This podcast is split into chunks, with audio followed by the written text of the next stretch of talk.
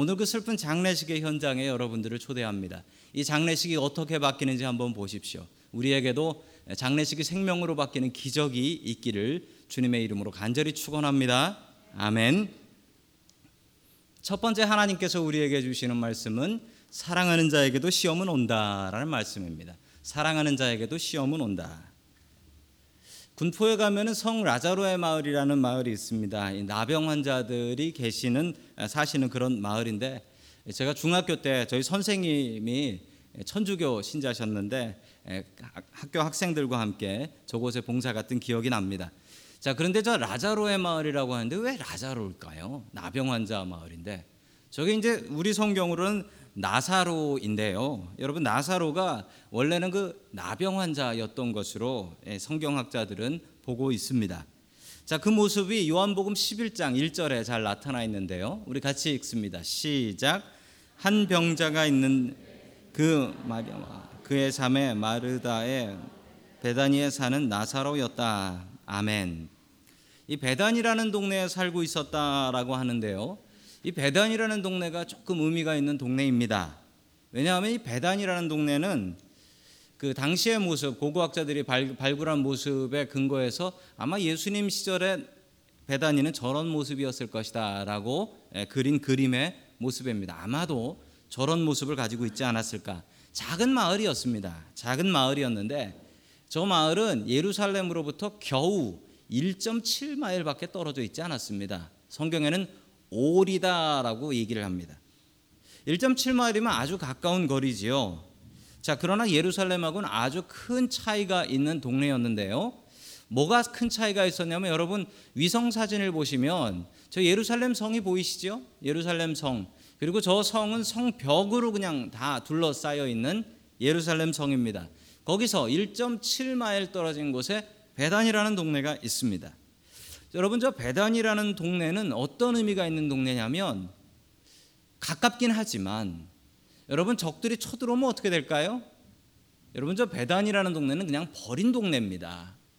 예루살렘 성은 저 성벽이 싸고 있어서 적들이 쳐들어와도 막을 수 있지만 저 베단이라는 동네는 적들이 쳐들어오면 그냥 줘버리는 동네입니다. 여러분 한마디로 저 동네는 버림받은 동네입니다. 여러분 우리가 한글 성경에는 배단이라고 써져 있지만 여러분 저걸 배단이라고 쓰는 것은 옳은 표현은 아닙니다. 왜냐하면 성경에 bet이라는 말, bet라는 bet이라는 말은요 붙여서 읽으셔야 되는데 원래는 bet 아니 이렇게 읽으셔야 돼요. bet이라는 뜻은 집이라는 뜻입니다. bet 아니라고 해서 아니는 뭐냐면 무화과 나무 거기서 나온 말이 가난한 사람들의 집, 고뇌하는 사람들의 집, 버림받은 동네라는 뜻을 가지고 있기 때문에 그렇습니다. 여러분 왜 이렇게 버림받은 동네라는 의미가 되어 버렸을까요?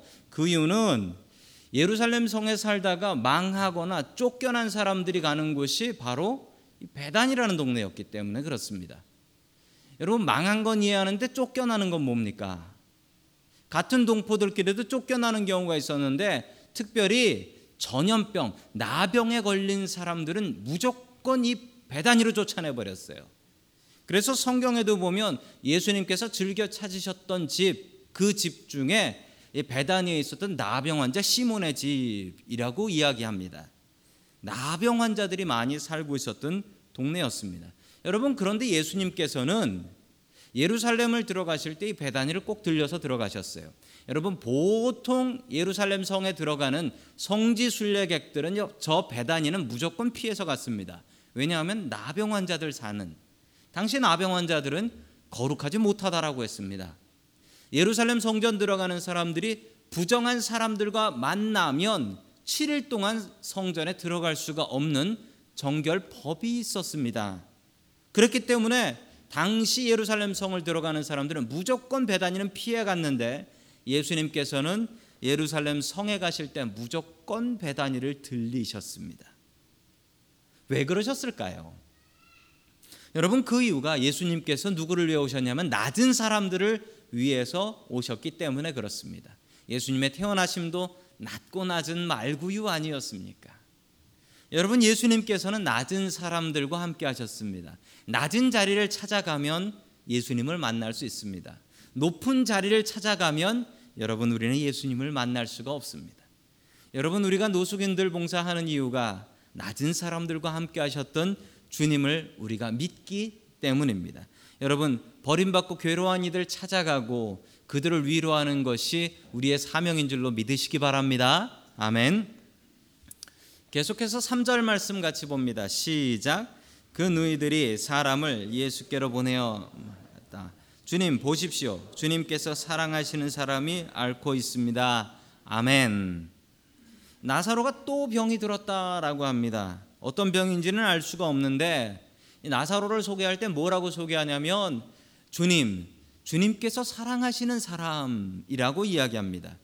주님께서 사랑하시는 사람, 저 사랑을 보시면요. 한국말로는 그냥 사랑이라고 나왔죠. 여러분 참고하기 위해서 영어를 봐도 별 다른 게 없습니다. love라고 그냥 나오고 있어요. love. 사랑한다라는 거죠. 여러분 지금의 사랑은 이 구별이 별로 없는데 저 신약 성경이 써져 있는 그리스 말 Greek이라고 하고 헬라어라고 하는 그 원어 성경을 보면요. 저 사랑이라는 love가 세 종류로 나와 있습니다. 세 종류로. 어떻게 나와 있냐면요. 여러분 화면을 보시면 세 종류의 사랑이 나옵니다. 첫 번째는 에로스라고 하는 사랑인데 저것은 뭐냐면 남녀 간의 육체적인 사랑입니다. 가장 낮은 단계의 사랑을 이야기하는 거죠. 조건적인 사랑입니다. 자, 그리고 나서 두 번째는 필리아라고 하는데 저게 조금 더 높은 사랑이지요. 저 사랑은 친구 간의 우정, 우리 우정 영원히 변하지 말자라고 할 때 쓰는 필리아라는 사랑이 있습니다. 가장 높은 단계의 사랑은 저 아가페라는 사랑입니다. 저 아가페라는 사랑은 하나님의 사랑, 부모님의 사랑, 혹은 가족들 간의 끈끈한 사랑을 이야기할 때 저 아가페의 사랑이라고 이야기를 합니다. 여러분 잠시 전에 보았던 주님께서 사랑하시는 사람의 그 원어인 히브리어를 보면 저 사랑은 무엇으로 되어 있을까요? 아가페의 사랑으로 되어 있습니다. 아가페의 사랑. 예수님께서 나사로를 얼마나 사랑하셨느냐? 부모가 자식 사랑하듯이, 형제 간에 사랑하듯이, 그리고 하나님께서 자신의 백성들을 사랑하듯이 그렇게 사랑하셨다라는 사실입니다.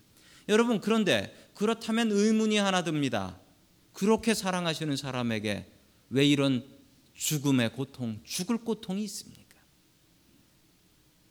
여러분 분명한 사실 하나가 있습니다. 하나님께서 사랑하시는 자에게도 고통은 있다라는 사실입니다. 예수 믿고 나니 복 받아서 고통이 없더라. 여러분 이런 일은 없습니다. 우리가 예수 믿고 변화되는 것은 전에는 예수 믿고 고, 예수 믿기 전에 고통 당할 때는 그 고통을 나 혼자 감당해야 됐지만 여러분 우리가 예수님 믿고 난 뒤에는 더한 고통이 와도 그 고통을 주님과 같이 질 수 있다. 전에는 내가 고통받으면 그냥 나 혼자 괴로워하는 것이었지만 지금은 고통당하면 주님 하면서 주님 앞에 무릎 꿇고 의지할 주님이 생긴다라는 것이 달라진다라는 사실입니다. 여러분 때로는 우리가 고통당할 때 속으로 이렇게 생각하며 결론을 내립니다. 하나님께서 나를 사랑하지 않으시나 보다. 하나님께서 나를 버리셨나 보다. 이런 생각합니다. 여러분 이런 생각 지워 버리십시오. 우리가 고통당하는 이유를 그때는 알 수 없지만 여러분 분명한 해결의 방법 하나는 나는 의지할 주님이 있다.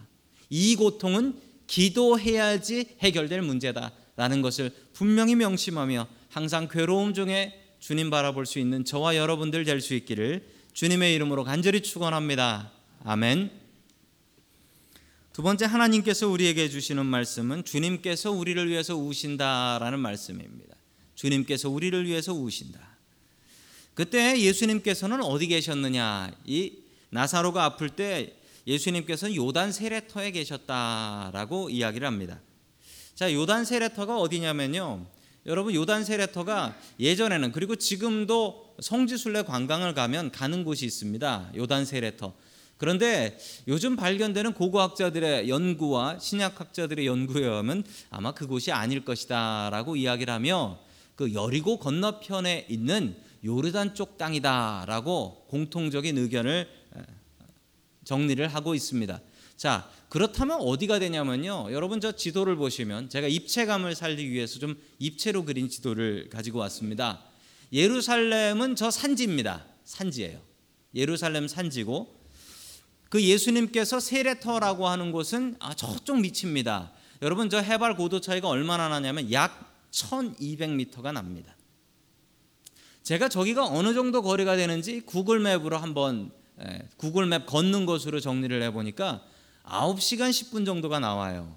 안 쉬고 9시간 10분. 그러니까 한 10시간 정도 걸으셔야 되는 거리라는 사실입니다. 즉 하루 정도 걸어야 되는 거리입니다.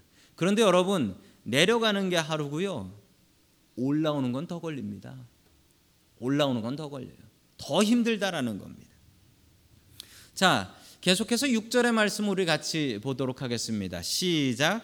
그런데 예수께서 나사로가 앓는다는 말을 들으시고 계시던 그곳에 이틀이나 더 머무르셨다. 아멘. 아니 게다가 이틀이나 아니 무슨 생각을 하시고 그러셨는지 이틀이나 일부러 더 머무셨다라는 겁니다. 예수님께서는 이 나사로가 죽는다라는 거 벌써 알고 계셨습니다.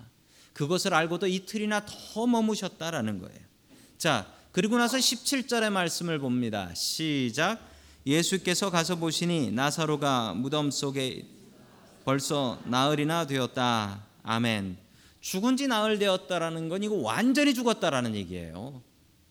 잠시 그 당시에는 뭐 의사분들이 안 계셨기 때문에 죽었다라는 판정이 제대로 내려지지 않아서 뭐 죽었네라고 했는데 뻘떡 일어나는 경우가 있었다라는 거죠. 그런데 여러분 사흘이나 돼서 뒤에 보면 죽어서 썩은 냄새 납니다. 라면 이게 죽은 건가요? 산 건가요? 분명히 죽은 거라는 거예요. 여러분 정확한 계산이 이렇게 나옵니다. 아까 말씀드렸죠. 나사로가 아파가지고 사람을 보냈다. 그 사람이 예수님까지 가는데 걸리는 시간 하루. 그리고 예수님께서 그 얘기를 듣고서도 일부러 이틀을 머무셨다고 한 시간이 이틀. 그리고 예수님께서 다시 서둘러서 안 쉬고 그 산으로 올라오셨다라고 가정하면 또 하루. 그러면 총 며칠이 걸립니까? 총 4일이 걸립니다. 미니멈 4일. 여러분 즉 그 사람을 보냈을 때 나사로는 벌써 그날 죽었다라는 얘기입니다. 그날 죽었다라는 얘기예요. 그런데 여러분 좀 의문이 되는 게 그렇다면 나사로가 죽고 나서 바로 장례식을 했나요? 보통 한국은 어떻게 장례합니까? 홀수장이라고 그래서 3일장이나 뭐 5일장이나 짝수는 하지 않지 않습니까? 그건 분명히 지키더라고요. 교회 다니시는 분들도. 여러분 그런데 무슨 장례식을 이렇게 빨리 합니까? 그런데 여러분 유대인들의 장례식이 그렇습니다. 사망하면 바로 장례식이에요. 여러분 예수님의 장례식 어땠습니까? 돌아가시고 바로 장례식 했나요? 바로 시신을 씻고 그대로 장례를 해버립니다. 왜 그러냐면 예루살렘, 이스라엘이 너무 더워서 그래요. 너무 더워서 두면은 바로 시신이 썩습니다. 그래서 바로 장례식을 진행하게 되는 거지요. 사람이 죽으면 시신을 싣고 바로 그 가족 동굴이라고 하는 동굴 묘지에다가 시신을 두게 되는데 여러분 이게 1차 장례식이에요. 1차 장례식. 2차 장례식이 있어요. 2차 장례식은 뭐냐면 1년 뒤에 1년 뒤에 다시 그 동굴 문을 열고 들어가 보면 그 시신이 완전히 다 썩어 있는 거죠. 더운 지역이니까 다 썩어 있어요. 그러면 그 뼈만 추려 가지고 그 관 코핀에다가 넣어 둡니다. 그래서 보관하는 게 2차 장례식. 이게 완전한 장례식입니다. 여러분 예수님께서 예수님을 따르는 제자 사람들에게 이렇게 얘기하셨던 적이 있습니다. 어떤 청년에게 너는 나를 따르라라고 얘기하니까요. 누가 보면 9장 59절에 나오는 말씀인데 이 사람이 뭐라고 얘기하냐면 나로 나의 아버지의 장례식을 하고 따르게 하옵소서라고 했습니다. 그러자 예수님께서 그러지 말고 바로 따르라고 하셨습니다. 아니 이런 폐륜이 어디 있습니까? 아버지 장례식도 못 치르고 제자로 부르는 그런데 여러분 이게 1차 장례식이 아니고 2차 장례식입니다. 예수님, 내가 1년 지나고 나면 우리 아버지 뼈를 추려 가지고 다시 장례식을 하고 따르겠습니다. 그때까지 예수님께서 무엇을 하시는데요? 벌써 십자가 지시고 부활하셨겠네요. 그래서 바로 따르라고 성경에는 이야기하는 것입니다. 그 문화적인 차이를 아셔야지 이해를 하실 수 있는 내용이지요. 그러니 나사로가 4일 동안 무덤에 있어서 냄새가 난다라는 건 완벽한 분명한 죽음을 예수님께서 살리셨다라는 것입니다. 자, 무덤에 도착하니 마리아와 마르다가 예수님을 기다리고 있습니다. 그런데 이 마리아와 마르다가 예수님께 불만을 가지고 있습니다. 그 불만은 무엇이었을까요? 평소에 예수님을 섬길 때 몰랐던 그 불만이 예수님을 향해 이 고통의 상황에 표출되고 있는 것입니다. 우리 32절의 말씀 같이 봅니다. 시작. 마리아는 예수께서 계신 곳으로 예수님 그 발 아래 엎드려 말하였다. 주님, 주님이 여기에 계셨더라면 내 오라버니가 죽지 않았을 것입니다. 아멘. 예수님 왜 곧바로 오지 않으시고 이렇게 늦게 오셨습니까? 예수님이 떠나고 나서 이런 일이 있었습니다. 이 마리아와 마르다는 예수님의 사역을 옆에서 밀착하며 도왔던 사람입니다. 예수님의 음식을 대접하고 예수님의 사역을 도왔던 어쩌면 예수님의 제자들만큼이나 헌신하고 수고했던 사람들입니다. 주님을 위해서 이렇게 헌신하고 애쓰고 수고했는데 주님 왜 이런 일이 있는 것입니까? 주님 왜 이렇게 늦게 오셨습니까? 내 오라버니가 아프고 죽을 것을 아셨으면 여기를 떠나지 마셨어야지요. 주님이 안 계셔서 이런 일이 생기건 아닙니까? 주님을 원망하고 있는 것입니다. 왜 주님 이 자리에 안 계셨습니까? 내가 주님을 위해서 이렇게 많은 헌신을 하고 애를 썼는데 이것이 무엇입니까? 여러분 종종 주님을 위해서 일하는 사역자들 중에 이런 원망하는 분들이 있습니다. 주님, 내가 주님을 위해서 이렇게 했었는데 나한테 이런 일이 생기는 게 마땅한 일입니까? 이런 어렵고 당황스러운 상황 속에서 예수님께서는 어떻게 하셨을까요? 우리 35절 말씀 같이 봅니다. 시작. 예수께서는 눈물을 흘리셨다. 아멘. 주님께서 우셨다라고 해요. 성경에 예수님의 눈물은 세 번이 나옵니다. 예수님께서 예루살렘 성 올라가시며 예루살렘 성을 바라보시며 우셨어요. 너무 안타까워서. 그리고 겟세만의 동산에서 기도하시면서 우셨어요. 그리고 지금 나사로의 죽음 앞에서 울고 계십니다. 예수님은 완전한 하나님이셨고 완전한 사람이셨다라는 증거예요. 여러분 사람이나 울지요. 하나님께서 우십니까? 하나님께서 춥고 배고프고 굶주리십니까? 여러분 하나님은 그렇지 않습니다. 그러나 사람은 그렇습니다. 예수님께서는 분명한 사람이셨다는 증거가 여기 나옵니다. 여러분 요즘도 예수님께서 사람이 아니셨다라고 하는 사이비 이단들이 있습니다. 속지 마십시오. 예수님은 완벽한 하나님이셨고 완벽한 사람이셨다라는 증거가 있습니다. 여러분 그런데 이 눈물의 의미가 무엇일까요? 여러분 우리가 장례식 가면 울지요. 여러분 그 우는 의미는 다시는 고인을 만날 수 없기 때문에 우는 겁니다. 여러분 그런데 이 예수님의 눈물의 의미는 좀 다릅니다. 왜 다르냐고요? 예수님은 지금 이 나사로 살리러 오셨거든요. 단 한 번도 예수님께서 나사로가 죽었다라고 얘기하지 않으셨거든요. 다른 사람들이 죽었다라고 얘기하니까 예수님께서는 그걸 바꿔 주셨어요. 죽은 거 아니라고. 우리 계속해서 11절 말씀 같이 봅니다. 시작. 이 말씀을 하신 뒤에 그들에게 말씀하셨다. 우리 친구 나사로는 잠들었다. 내가 가서 그를 깨우겠다. 아멘. 그런데 왜 예수님께서는 우셨을까요? 잠든 사람 앞에서 왜 우십니까? 이게 말이 안 되잖아요. 여러분 예수님의 눈물은 이 죽은 나사로를 향한 눈물이 아니었고 예수님의 눈물은 마리아와 마르다를 불쌍히 여기는 눈물이었습니다. 죽은 자기 오라버니 옆에서 괴로워했던 그 두 자매를 바라보며 우셨던 것입니다. 다시 살릴 나사로를 바라보며 우신 게 아니에요.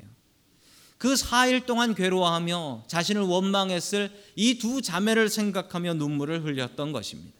여러분 그 예수님께서 우리를 향해서도 눈물을 흘리십니다. 참 힘든 세상입니다. 요즘 불황으로 너무너무 힘듭니다. 2008년에 이 불황이 오기 시작하면서 미국 경제가 살아날 것 같지 않게 힘듭니다. 참 먹고 살기 힘든 세상입니다. 여러분 가장들의 어깨가 너무 무거워요. 가족들을 먹여 살리려는 가장들의 어깨가 너무 무겁습니다. 여러분 여자분들은 어떻습니까? 여러분 이 지역 사시는 여자분들의 특징이 있어요. 다른 지역하고는 다르게 이 지역에 사시는 분들은 다들 여자분들도 힘들게 일합니다. 그러지 않으면 살 수 없을 정도로 너무 물가가 비싼 지역이에요. 여러분 얼마나 고생이 많습니까? 나가서 돈 벌고 집에 와서 밥하는 여자분들 너무 힘드시죠. 여러분 청년들도 너무 안타깝습니다. 예전에는 대학교 졸업하면 다 취직됐는데 요즘은 미국이나 한국이나 대학교 졸업해도 취직이 안 되는 세상이 되었습니다. 아무리 좋은 학교 나와서 공부 잘해도 취직이 안 돼요. 잡을 얻는 게 그렇게 어렵습니다. 불안한 미래, 당장 앞이 보이지 않는 현실로 얼마나 괴롭습니까? 여러분들이 기도 제목을 저에게 주시죠. 그러면 저는 기도 제목 갖고 이 재단에서 여러분들 그 교회 요람을 놓고 여러분들이 주신 기도 제목을 놓고 기도를 하다 보면 그냥 눈물이 날 때가 있어요. 눈물이 날 때가. 그런데 제가 눈물을 흘리면서 기도할 때 나 말고 다른 분이 또 울고 계시는 것이 느껴집니다. 바로 예수님이십니다. 예수님께서 우리를 위해서 울고 계십니다. 예수님께서 우리의 아픔을 같이 아파하고 계십니다. 여러분 그러나 저 같은 목사가 우는 것과는 비교가 안 되는 눈물입니다. 왜냐하면 예수님의 눈물은 벌써 우리에 대한 해결까지 생각하시고 그 능력으로 울고 계신 그 울음이기 때문에 그렇습니다. 여러분 우리가 말 못할 눈물로 주님을 바라보고 기도할 때 여러분 주님께서 우리를 위해서 같이 울고 계십니다. 여러분 고통이 있어도 우리 옆에서 같이 울어 주시고 내 문제를 해결해 주시는 예수님 계십니다. 여러분 그 예수님 의지하면 우리가 일어설 수 있습니다. 여러분 괴로운 일 있을 때마다 나를 위해 울어 주시는 예수님 계십니다. 그 예수님의 눈물을 의지할 수 있는 저와 여러분들이 될 수 있기를 주님의 이름으로 간절히 축원합니다. 아멘. 마지막 세 번째 하나님께서 우리에게 주시는 말씀은 고통을 간증으로 만들라라는 말씀입니다. 고통을 간증으로 만들라. 예수님께서 나사로의 무덤에 가셨습니다. 예수님께서 가셨더니 나사로의 무덤은 어떤 모습이었을까요? 아마도 이런 모습이었을 것입니다. 이 당시에 유대인들의 묘지는 저런 모습이었습니다. 지금의 모습하고는 다르죠. 지금은 인구가 많이 늘어서 저렇게 할 수 없습니다. 이 동굴을 만들거나 자연 동굴을 이용해서 저 동굴에다가 시신을 모으는데 여러분 저게 개인 무덤은 절대 아니고 가족들 무덤입니다. 왜냐하면 저런 동굴을 어떻게 사람 죽을 때마다 만들 수 있겠습니까? 못 만들지요. 자 그리고 동굴 문을 큰 돌로 막아 놓습니다. 저 돌로 막아 놓지 않으면 들짐승들이 들어가서 시신을 훼손하기 때문에 그렇습니다. 무덤 안으로 들어가셔서 가시기 위해서 돌을 치우라고 하셨고 거기서 나사로의 시신을 보셨습니다. 아마도 사람들은 저 무덤 안으로 들어가기가 곤란하니까 밖에서 아 예수님이 저 나사로의 시신에 조문을 하려나 문상을 하려나 보다라고 생각했을 것입니다. 그런데 예수님께서는 완전히 다른 일을 계획하셨습니다. 자, 43절 말씀 같이 봅니다. 시작. 이렇게 말씀하신 다음에 큰 소리로 나사로야 나오너라 하고 외치시니 아멘. 큰 소리로 외치셨다라고 합니다. 여러분 왜 큰 소리로 외치셨을까요? 이 나사로가 죽었으니까 큰 소리로 외쳐야지 알아들으니까요. 여러분 그렇지 않습니다. 여러분 저 큰 소리는 누구 들으라고 소리 지르신 거냐면 밖에 있는 믿음이 없는 유대인들 들으라고 한 얘기입니다. 밖에 있는 믿음 없는 유대인들. 안의 상황을 보지 못하는 왜냐하면 어두우니까 안 보이지 않습니까? 보지 못하는 유대인들에게 어떤 일이 벌어지는지 말씀하시려고 큰 소리로 외치셨습니다. 자 그리고 나사로야 나오너라라고 부르셨습니다. 제가 신학교 다닐 때 구약학 가르쳤던 선생님께서 왜 나사로야 나오너라라는 문제를 내셨어요. 퀴즈를 내셨어요. 답이 뭐였냐면 아주 당황스럽게도 나사로야 나오너라라고 하지 않고 나오너라 하면 그 안에 있는 몇백 년 전에 죽었던 사람까지 다 나오기 때문에 이게 웃을 일이 아닙니다. 이게 주님의 능력입니다. 능력입니다. 여러분 사일 된 사람 살릴 수 있고 백년 된 사람 못 살리면 그게 어떻게 예수님이십니까? 그래서 콕 찍어서 나사로야 너만 나오너라라고 말씀하셨다는 거예요. 무슨 저런 답이 다 있어 라고 생각했는데 지금 생각하면 생각할수록 정말 그분은 대단한 신학자였어요. 여러분 주님의 능력이 그렇게 위대한 줄로 믿으시기 바랍니다. 아멘. 그렇다면 멀쩡한 집에 왜 이런 고통이 있어야 될까요? 여러분 앞에서부터 예수님께서는 이 고통은 하나님의 영광을 위한 고통이다라고 했는데 여러분 하나님의 영광을 위해서 그런 고통 받고 싶으시겠습니까? 여러분 그런 고통 하나님을 위해서 가족이 죽는 고통 여러분 당하시고 싶은 분 계세요 혹시? 여러분 그런 고통 당하고 싶은 사람이 어디 있습니까? 여러분 하나님의 영광을 위해서 이 가정이 왜 이런 고통을 당해야 됩니까? 여러분 스스로 이런 고통 당하고 싶은 사람 어디 있습니까? 없습니다. 여러분 그런데 왜 이런 고통 당해야 되는 겁니까? 주님의 영광을 위해서 이런 고통과 이런 장애가 있다라고 이야기를 하는데 여러분 이런 고통과 장애 여러분이라면 스스로 당하고 싶으시겠습니까? 여러분 45절의 말씀을 보면 이해가 됩니다. 같이 봅니다. 시작. 마리아가 예수께서 하신 일을 본 유대 사람들 가운데서 많은 사람이 예수를 믿게 되었다. 아멘. 여러분 이 일을 위해서 이 고통이 있었던 것입니다. 많은 유대인들 믿음 없었던 사람들이 그 큰 소리를 듣고 그리고 살아나오는 나사로를 보면서 우와 메시아시구나 하면서 예수님을 믿게 되었다라는 겁니다. 이 일이 없었다면 어떻게 되었을까요? 아마도 아마도 2000년 전에 이름도 모를 어떤 사람이 행복하게 살다 죽었다. 이렇게 끝이 나는 거예요. 여러분 그런데 성경에 이 이야기가 올라가면서 이 나사로를 통해서 수많은 영혼이 구원받게 되었다라는 겁니다.